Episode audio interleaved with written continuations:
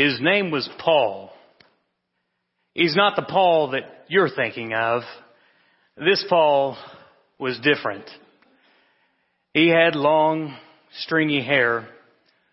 He had piercings. He had ratty jeans. Paul was a teenager. And although he was in the youth group, you might say he was not of the youth group. He antagonized the youth minister. He disrupted class. He was a problem kid from the get-go. But as youth minister Jack would not be deterred and he would not give up. Paul freely said that he was not in the youth group to be there for God. He was there for the girls. If only he had groomed himself a little better, he might have gotten a few of those girls. The youth minister, Jack, was a nice fella. He was engaged to be married and several of the teens from the youth group planned to attend his wedding. And Paul got word of this and decided this would be a good place to meet some of those girls and to diss the youth minister. He made a plan in his mind that after the wedding, as they all went into the reception and got into the receiving line, that he would go through the receiving line. And as he came up to his youth minister Jack's hand, he would do sort of one of these deals and just slide right on by and gently put his arm around Jack's new bride. As you can walk through the receiving line with Paul, can't you just see that smirk that you'd like to wipe off his face? Can't you just see a young punk kid who has no idea how disrespectful he's being?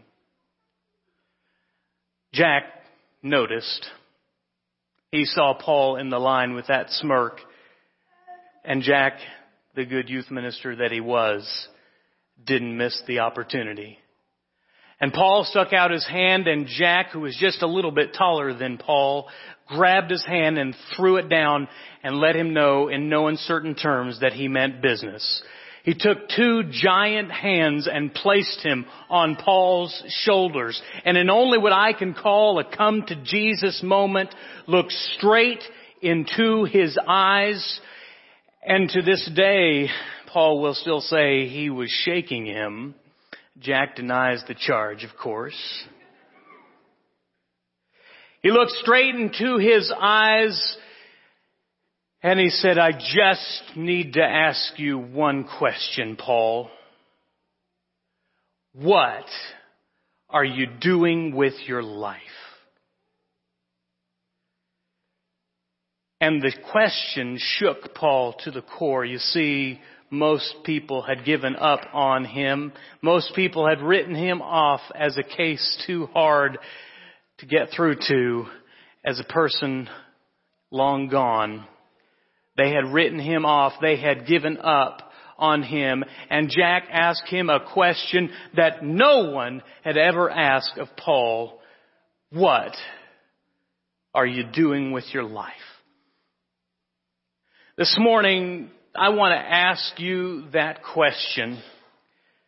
Seven simple words that I hope will shake you as much as they shook Paul because he left the wedding that day not with a girl on his side, but with a fire in his heart. For some, something had been ignited within him that had never been ignited before. And he felt for the first time that God could use him and that God would use him.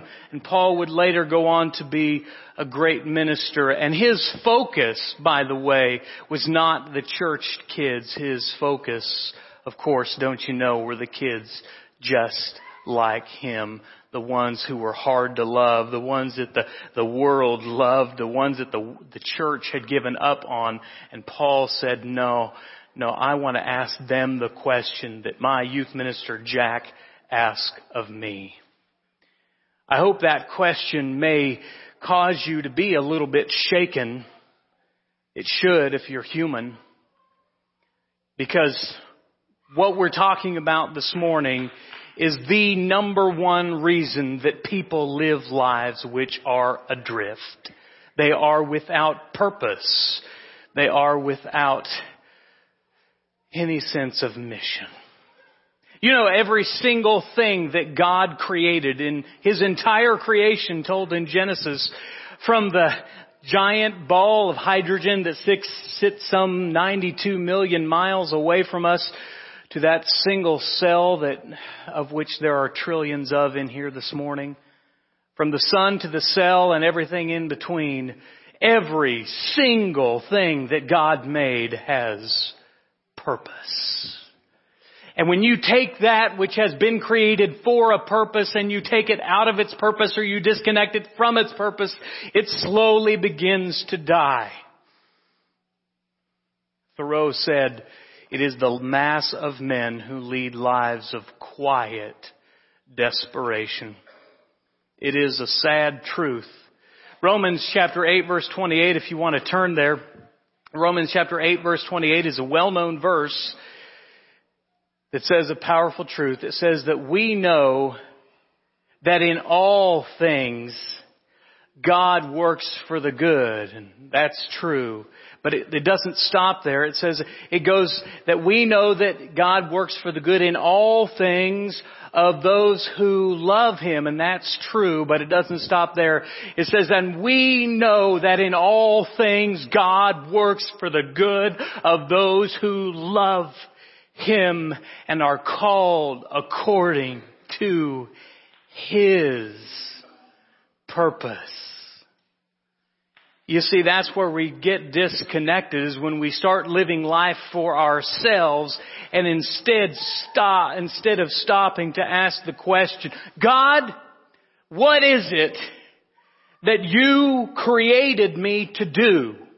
What is it that you had in mind when my age plus nine months ago you knit me together in my mother's womb? What was the purpose? Remember that old adage of a, a, a, young boy who had been through some hard times and he was just as happy as could be. An old man, knowing that boy's situation, said, what's, uh, son, how can you be so happy? He said, well, said, it doesn't really matter. I just know that God made me and God don't make no junk. God creates everything with purpose, the question is not does he do that? The question is, are you seeking out his purpose for you? Or are you seeking out your purpose for you? Are you seeking out your parents' purpose for you? Are you seeking out your professor's purpose for you? You see, there are so many other people that have a purpose for you. And to be able to be called to God's purpose, you have to be able to leave that behind. And it's very important because James chapter 4 verse 14 says very clearly that we don't have a lot of time. He says, why? You don't even know what will happen tomorrow. What is your life? You are a mist that appears for a little while and then vanishes. You see, your life was created for a purpose, but you and I have the unique challenge that unlike any other part of God's creation, you see, you pull the fish out of water, he'll start to die. You take the bird out of the air, he'll lose his will to go on. But you and I can live our entire lives, however long it may be, James says it's just a mist we can live our entire lives devoted to ourselves and completely miss out on our purpose. You ever ask God, what is my purpose? I believe He has given you one. And when you choose to intentionally, purposefully live that out, God calls that a mission. And there are too many people who think I, I'm just, they offer too many excuses. When you're this age, you go, well, I'm too young. I don't have enough experience. I could never possibly do that.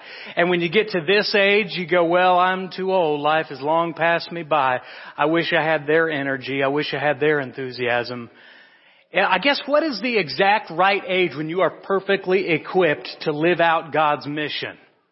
It's like 41, right? It's like there's a moment for a month there when you are perfect. You're, you're at the right time of life. Do not buy the lie that you are ever too young or that you are ever too old, that God has ever given up on you. You may be old, you may be tired, you may be depressed, you may be defeated, you may be out of money, your kids may not be talking to you, but you are not dead. And as long as you are on this side of the dirt, there is still time. We gotta make the most of the mist. We gotta make the most of this time that we have because James says it's short. This is why I love Jesus. Jesus was so clear from such an early age and how he knew it and how he did it, I don't know. Turn to the book of Luke. Luke records beautifully the life the good doctor records the life of the great physician. At age 12, Jesus was lost, but don't mistake, Jesus was not wandering. Jesus couldn't be found, but Jesus knew exactly where he was. Look at verse 49. You see, his parents didn't know where he was, but Jesus knew exactly where he was and what he was doing and why he was there. He says, why were you searching for me? Didn't you know I had to be about my father's business? Some say, did I had to be in my father's house? Turn two chapters over to Luke chapter 4. Luke chapter 4, verse 42. This kind of connects to some of the things we've been talking about. At daybreak, Jesus went out to a solitary place. Remember, he spent that communion time with God. The people were looking for him. And when they came to where he was, they tried to keep him from leaving them. But he said, this is verse 43 of Luke chapter 4, I must preach the good news of the kingdom of God to the other towns also because this is why I was sent. Jesus had this driving, burning fire within him one translation says there was one point where Jesus looked resolutely toward Jerusalem. Jerusalem, Jerusalem was where the cross was. Jerusalem was where the persecution was. Jerusalem was where he would be abandoned. It was Calvary's hill that would, where he would take and he would give up his own life in the most cruel way. But even more than that, that's just the least of it. Even more than that was the spiritual separation that had never happened in all of time or eternity before or since was the separation from his Father. Jesus says of that moment, it is an hour when your darkness reigns. In Acts, I'm sorry, not in Acts, in Luke chapter 19 verse 10, Luke goes on to record that Jesus was on a mission. He called a man by the name of Zacchaeus. He was probably a lot like our character Paul the world had given up on him, and indeed Zacchaeus had given up on himself. And Zacchaeus, as Jesus looked up into that sycamore tree, and he called Zacchaeus and he said, I must stay at your house today. Now look, verse 10 of chapter 19. For the Son of Man came to seek and to save what was lost. Jesus was on a mission. He knew what that mission was from a very early age. And we'll finish by looking at Luke chapter 22. Luke chapter 22, Jesus gets to the zenith of his life, although it seemed at a very low point. We even find him in a valley and Jesus is kneeling and he's praying and he's exhausted and even his closest friends in the world can't even stay awake. He kneels in prayer and he asked God this, verse 42 of chapter 22 of Luke. Father, if you are willing, take this cup from me, yet not my will, but yours be done. You see, Jesus was so on mission That even when he didn't want to do what he knew he had to do, he took it to the Father and said, God, if there's any way out of this, if there's any plan B, then I pray for that, but, but not what I will, but what you will. When was the last time you said to God, not what I will, not what I want, but what you want. We spend so much time asking God for what we need and what we want, and I believe that's important to do. But when was the last time that you humbly, sincerely, like Jesus, knelt down and said, God, this is what I want, but it's not about what I want. It's about what you want.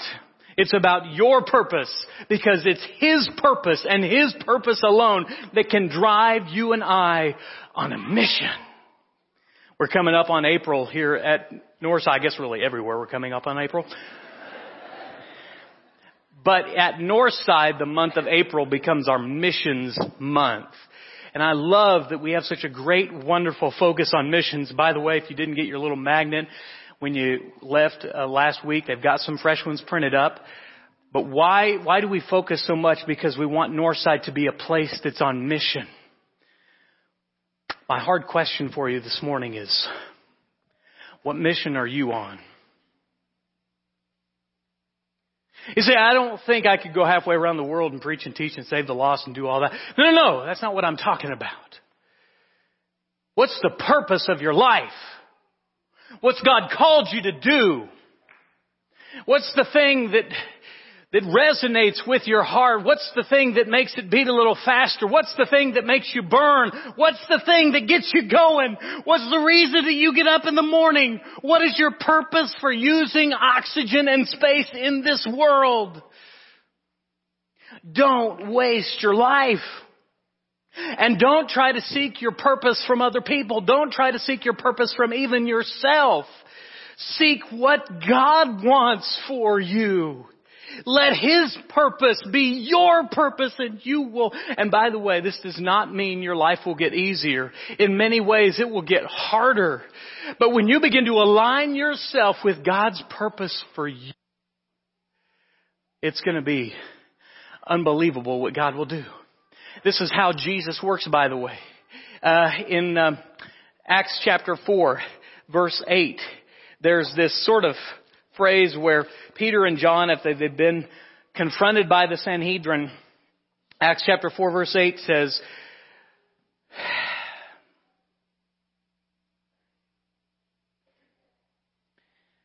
And Peter, filled with the Holy Spirit, said to them, rulers and elders of the people, if we're being called to account today for an act of kindness shown to a cripple and are asked how he was healed, then know this, all you and all the people of Israel, it is by the name of Jesus Christ of Nazareth, whom you crucified, whom God has raised from the dead, that this stand, man stands before you healed. He is the stone you builders rejected, which has become the capstone. Salvation is found in no one else, for it is, there is no other name under heaven given to men by which we must be saved.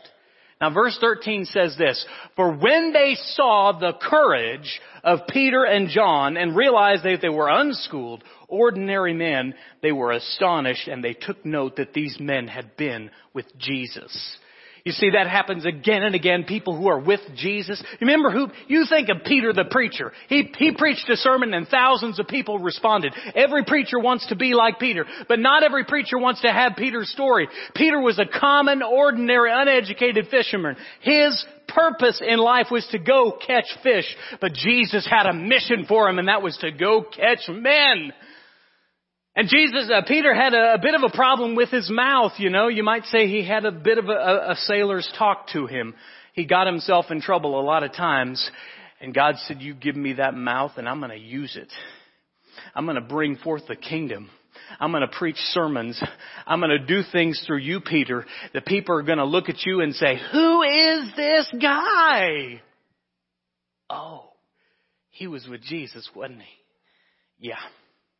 Yeah, that's true for Peter and Paul, but that guy's story doesn't just stop there. It is true within you and I as well.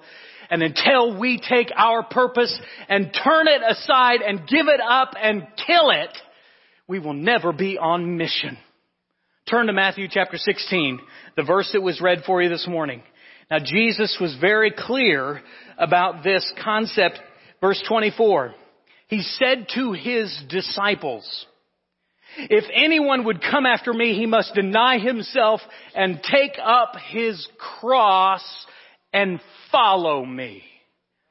Now listen, you and I see the cross. We have one across the hall in our fellowship hall, and we see that as a, as a message of hope, a message of encouragement, a message to look to and say there's still purpose. But don't misunderstand, 2,000 years ago when they heard him say, take up your cross, there was only one purpose for a cross, and that was death. Public, humiliating death where one who had tried to lead for a cause against the powers of Rome was put up in a public spectacle and said, if you follow this guy, this is your end too. Jesus called us to the cross. And the cross was a point where we leave behind and crucify everything we want, everything we desire. Look what he goes on to say. For whoever wants to save his life will lose it, but whoever loses his life for me will find it. What good will it be for a man if he gains the whole world and yet he forfeits his soul? Or what can a man give in exchange for his soul? For the Son of Man is going to come and then he will reward each person according to what he has done. That's not works-based theology. That's Jesus saying, there is no way that you can stand in judgment unless you choose to deny yourself. Kill it. Leave behind your passions, your dreams, whatever you want, and begin to ask as he did, not my will, Father, what is your will? Are you ready to do that? You see, Jesus said you gotta deny yourself and follow me. There's a ton of churches that say, well, we, all you gotta do is invite Jesus, just invite Jesus in, just welcome him in, just come on in, bring Jesus in wherever you are, and you just sit him right down and he'll just be a part of your life. And Jesus never said, invite me in. Jesus was a rabbi and he has lived on mission, and he said, if you wanna follow me, then get about the business of following me. It is not about being called to invite Jesus in where you and Jesus can be comfortable. It's about you getting uncomfortable and leaving lots of that stuff behind and choosing to follow Him. You gotta be on mission, see? You gotta be ready to give up what is not good, to leave behind not bad things, but just unimportant things to do what God has called you to do. Alright, you're into the yes but how. Yeah, this all sounds very good, but don't leave me without some how do I get about it. Turn to Galatians chapter 1 verse 10. Galatians chapter 1 verse 10. Paul, remember Paul's story? Paul would have been ideal to be a Jewish teacher. He was a Pharisee. He was a Hebrew of Hebrews. He had been trained under Gamaliel. He had all the credentials to reach the children of Abraham. But who did he send Paul to as a light to the Gentiles? He said, verse, chapter 1 and verse 10, Am I now trying to win the approval of men or of God? That's so good, I just want to read it again. Am I now trying to win the approval of men or of God? That's a good question as to whether or not you're on mission or not. Because there are a lot of people that you're going to disappoint when you choose to be approving uh, uh, to, to give, to be approved by God. When you choose to follow Him, you're going to leave some people behind. And that's going to be sad and hard and difficult and uncomfortable and all that. But Paul says, my point is not to please them. My point is to please Him. Or am I trying to please men? If I were, oh, this is man. If I were still trying to please men, I would not be a servant of Christ. Did you catch that? You go around trying to please other people and you have lost mission. You have lost focus. Paul goes on to say, if you're worried about the crowds, you can forget about following the Savior because He is not worried about how popular you are or how many followers you have or how many likes you get. He is not worried about any of it. And if you're worried about trying to please the crowds, you're not worthy to follow Jesus. I know that's a hard one, but it's got to be said because it's in the book. Ephesians chapter 2 verse 10. Let's look at another one. This one's a little bit better. We got to pay attention not to what the people say is point number one. We got to pay attention to what God says. Ephesians chapter 2 verse 10. For we are God's workmanship. Some translations say we are God's masterpiece. Created in Christ Jesus to do good works which God prepared in advance for us to do. Now, now, some people hear me when I preach on mission, and Rob did this this morning, and I'm not faulting them at all. I just need us to understand something. Matthew 28 verses 19 through 20 is the Great Commission. I'm asking you, what's your mission? You see, we gotta go about and make disciples as we go. That means whether you work for an oil and gas company, that means whether you're an accountant, that means whether you're a teacher, that means whether you're a website coder. How are you living out God's mission and letting the co-mission line up? The mission and the co-mission. Does that make sense? I hope it does. We have to be on purpose and intentional about doing what God wants us to do. And God works out that plan individually and in different ways through all of us. So we've got a, a plan and a purpose, but here's the thing. We ain't got much time. We ain't got much time. Turn to Ephesians chapter 5.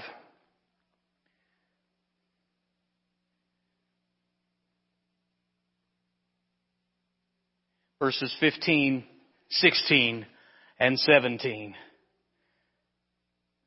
Be very careful then how you live, not as unwise, but as wise, making the most of every opportunity because the days are evil.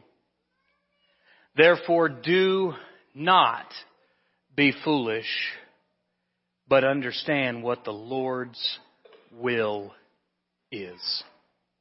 You want to know what His will is? You got to look to Him. You got to spend some time asking Him. You got to look upward. You got to you got to seek His face, and then you have to be obedient to what you believe He's calling you to do. I read a post on Facebook this last week, and it was so heart wrenching because it said, "I have come to the moment when I realize what my purpose in life really is. But I've come face to face with the realization that living out that purpose means I have to leave a lot of other things behind. That will take courage, and I love how she put it. It will also take guts. And I believe that's true. May she seek it. Oliver Wendell Holmes said, most men go to the grave with the song still in them. Oh, that's true, but that is hard. Someday, I don't know if I'll preach it or Steve will preach it or someone else will preach it, but there will be a coffin right here and you'll be in it. And I'll tell the world about your life or someone will. But in my mind, I'm always thinking, are they still singing? Did their song get sung? Did their purpose get lived out? Was their mission heeded? For the very purpose that God created them, did they live it out? This morning, that's my call to you. I want to ask you to stand right now, and I just want to pray. My friend on Facebook asked for guts, and um, I want to pray this morning that you might have some guts. Let's pray. Father in heaven, we admit to you that um, there have been a lot of times when we've focused on the wrong purpose.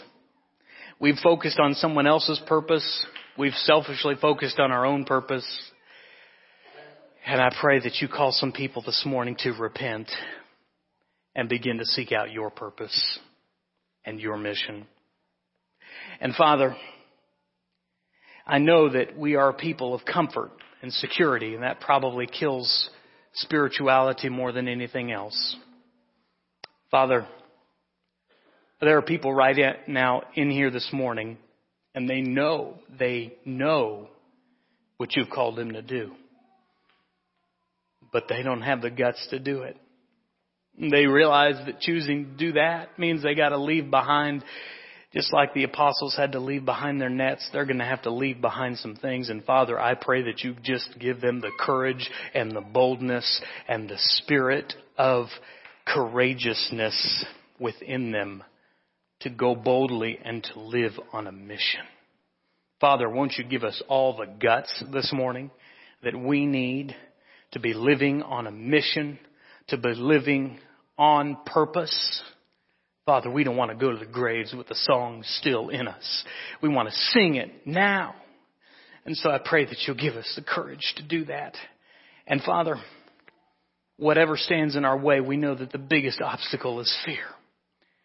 Fear from being afraid, making excuses, being too old, being too young, being male, being female, being too poor, being too rich, being whatever.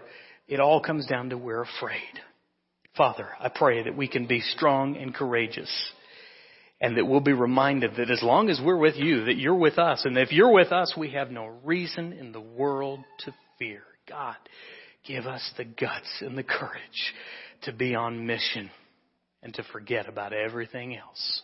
Oh, we love you and we thank you for Jesus that he was on mission all the time, even to the very end of his life. May we take his life as an example for ours but also may we take his death as an example of our own. May we leave behind the things that do not matter. May we unclutter our hearts and give them purpose and meaning and mission. Thank you for your love, Father. And all the church said. This morning, as you're standing, we're getting ready to sing. If you are ready to live on mission and you need prayers for courage, we want to help you do that. If you have any other need, if you've been living in sin and you're ready to, to let God purify your heart through Christ, or if you haven't begun the journey with Christ that starts at the waters of baptism, whatever your need might be, don't live one more day. Your life is a mist. You don't have much time left. Whatever your need is, come as together we sing.